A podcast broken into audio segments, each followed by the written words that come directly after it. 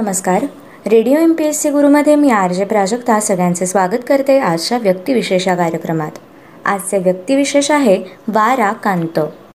बगळ्यांची माळ फुले अजूनही अंबरात त्या तरुतळी विसरले गीत सखी शेजारिणी अशी एकाहून एक सरस व सर्वांच्या ओठी असलेली गाणी लिहिणारे वारा कांत म्हणजेच वामन रामराव कांत. वामन रामराव कांत यांचा जन्म नांदेड येथे सहा ऑक्टोबर एकोणीसशे तेरा रोजी झाला.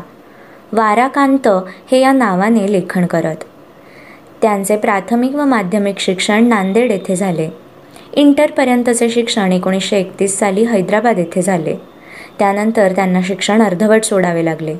त्यांचा विवाह सौ लक्ष्मीबाई म्हणजेच पूर्वाश्रमीच्या गंगूबाई कुर्डूकर यांच्याशी एकोणीसशे तीसमध्ये झाला.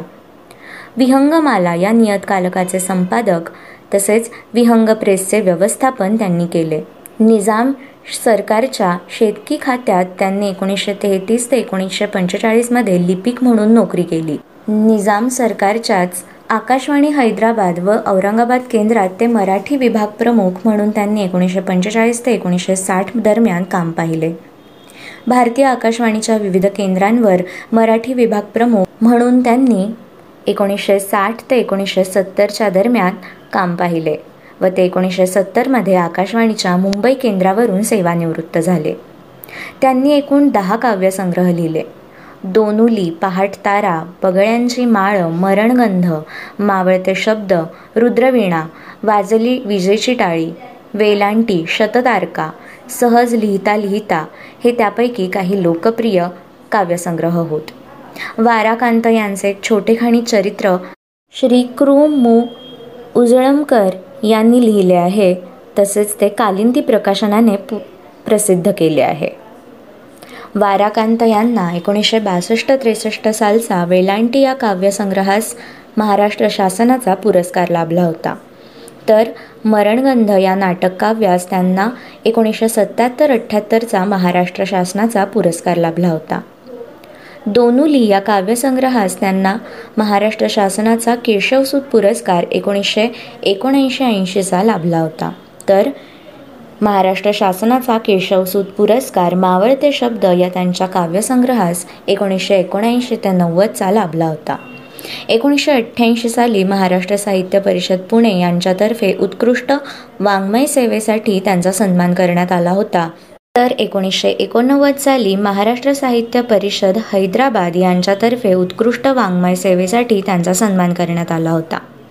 महाराष्ट्र राज्य साहित्य संस्कृती मंडळातर्फे प्रदीर्घ वाङ्मय सेवेसाठी त्यांना एकोणीसशे एकोणनव्वद साली गौरव वृत्ती देऊन सन्मानित करण्यात आले होते. वारा कांत यांच्या गाण्यांनी अनेकांना पैसा आणि प्रसिद्धी मिळवून दिली असेल पण महाराष्ट्राचा हा कवी साहित्यपटावर प्रसिद्धी परांगमुखच राहिला हे महाराष्ट्राचे दुर्दैवच म्हणावे लागेल.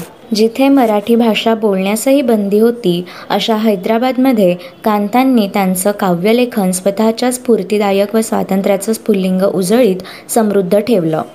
पारतंत्र्यात प्रसिद्ध झालेला कविवर्य कांतांचा रुद्रवीणा हा काव्यसंग्रह त्यावेळेस मराठवाड्यात नाही तर उभ्या महाराष्ट्रात लक्षवेधक ठरला होता. रुद्रवीणा या त्यांच्या कविता संग्रहास कांतांच्या कवितेतील राष्ट्रीय ओजस्वीपणा व प्रणयगीतातील सोज्वळ हळुवारपणा व भावमधुर शब्दशैली वाचकांचं लक्ष वेधून गेली. त्यानंतर आयुष्याच्या अखेरीपर्यंत कवी कविवर्य कांतांनी मराठी सारस्वताची सेवा केली. वाराकांत यांनी आपल्या काव्यप्रवासात एकूण चौदा काव्यसंग्रह त्याशिवाय दहा अनुवादित ग्रंथ अकरा नाट्यकाव्य दोन नाटके इत्यादी साहित्य प्रकार हाताळले. त्यांनी आपल्याच कवितेवर प्रयोग करून दोनुली हा कविता संग्रह एका वेगळ्याच काव्यबंधात रसिकांसमोर ठेवला. पण या काव्यप्रकाराची काव्यसमीक्षकांनी हवी तशी दखल घेतली नाही. कदाचित या काव्यप्रकारामुळे मराठी साहित्यात काही मूल्यात्मक भर पडली नसेल पण या कविता संग्रहाने मराठी काव्यप्रांतात मौलिक अधिष्ठान दिले. मराठी काव्य समीक्षकांनी माझ्या कवितेची योग्य दखल घेतली नाही अशी खंत कांतांनी अखेरच्या दिवसात बोलून दाखवली होती. वार्धक्याने हताश झालेल्या कांतांनी या आजारपणातही काव्यलेखनाची उमेद शाबूत ठेवली.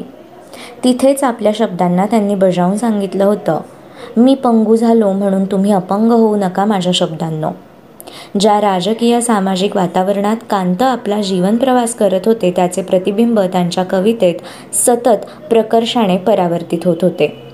फक्त राष्ट्रीयच नव्हे तर आंतरराष्ट्रीय घटनांचे भान हा कांतांच्या कवितेचा प्रतिभेचा खास पैलू होता.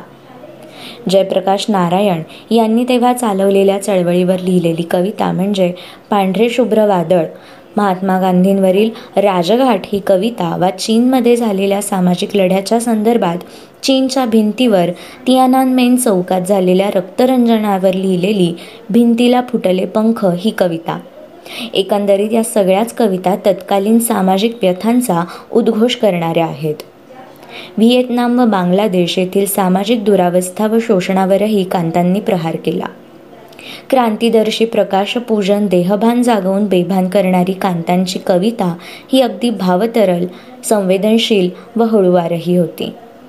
जीवनातील सौंदर्य सुखदुःख प्रचितीवियोग मृत्यू आदी जीवना अनुभवांना सजीवपणे प्रकट करणारी कांतांची कविता वाचकांना खचितच अंतर्मुख करणारी आहे. आणि ही कविताच कांतांच्या पारदर्शक व्यक्तिमत्वाचे प्रमाण होते. शब्द माझा धर्म शब्द माझे कर्म शब्द हेच वर्म ईश्वराचे असे म्हणणारे कांत आपल्या अखेरच्या कविता संग्रहात मावळते शब्द यामध्ये लिहितात कविता ही काय अंती एक निसटणे लाटांची लीला गळ टाकूनी बसणे आपल्या साठ वर्षांच्या काव्यलेखनानंतरही कांतांची ही गळ टाकून बसण्याची मासोळी गळातून निसटून जाण्याची व्यथा म्हणजेच अजूनही सर्व पूर्ण कविता हाती लागायची आहे ही अतृप्ती दाखवते. विचारांची परिपक्वता प्रतिभेची प्रगल्भता व व्यापक मानवतावादी दृष्टिकोन या कलागुणांवर आरूढ असलेली कांतांची कविता पुढे जीवन अनुभूतीचं गहिरेपण घेऊन विशाल पण तितकीच व्यापक आणि सखोल जलाशयासारखी आहे. मराठी वाङ्मयाच्या उत्तुंग शिखरावर कांतांनी शब्दांचे नवीन आकाश उभं करण्याबरोबरच मराठी कवितेला समृद्ध केलं. असे हे होते आजचे व्यक्तिविशेष बारा कांत. पुढील व्यक्तिविशेष आहे मेघनाद सहा. मेघनाद सहा हे भारतीय भौतिकी विज्ञ होते. त्यांनी उष्मीय आयनीकरणाचे समीकरण मांडून त्यांचा उपयोग तारकेय वर्णपटांच्या स्पष्टीकरणासाठी केला. खगोल भौतिकीतील या महत्त्वाच्या कार्याकरता ते प्रसिद्ध होते. सहा यांचा जन्म डाका जिल्ह्यातील सिओरात्तली म्हणजे आजच्याच बांगलादेशात सहा ऑक्टोबर अठराशे त्र्याण्णव रोजी झाला. त्यांनी कोलकाता येथील प्रेसिडेन्सी कॉलेजात प्रफुल्लचंद्र रॉय व सर जगदीशचंद्र बोस यांच्या मार्गदर्शनाखाली शिक्षण घेऊन एकोणीसशे पंधरामध्ये एम एस सी आणि नंतर सापेक्षता सिद्धांत व प्रारणदाबाचे मापन या विषयावर संशोधन करून पी एच डी पदवी संपादन केली. त्यानंतर त्यांनी लंडनच्या इम्पेरियल कॉलेजमध्ये संशोधन करून डी एस सी पदवी मिळवली. ते कोलकाता विद्यापीठात भौतिकी विषयाचे खैरा प्राध्यापक पलित प्राध्यापक आणि गुणश्री प्राध्यापक तसेच अहलाबाद विद्यापीठात भौतिकीचे प्राध्यापक होते. सहा यांनी आणवीय सिद्धांत आणि पुंजयामिकी यामधील तत्वांचा वापर करून तारकेय वर्णपटांच्या चित्रलिपीचा सांकेतिक अर्थ शोधून काढण्याकरता सर्वप्रथम प्रयत्न केला. तारकेय वातावरणातील तापमानाला ताऱ्याचे घटक असलेल्या पुष्कळशा अणूंच्या बाह्य कवचातील इलेक्ट्रॉन छेदले जातात.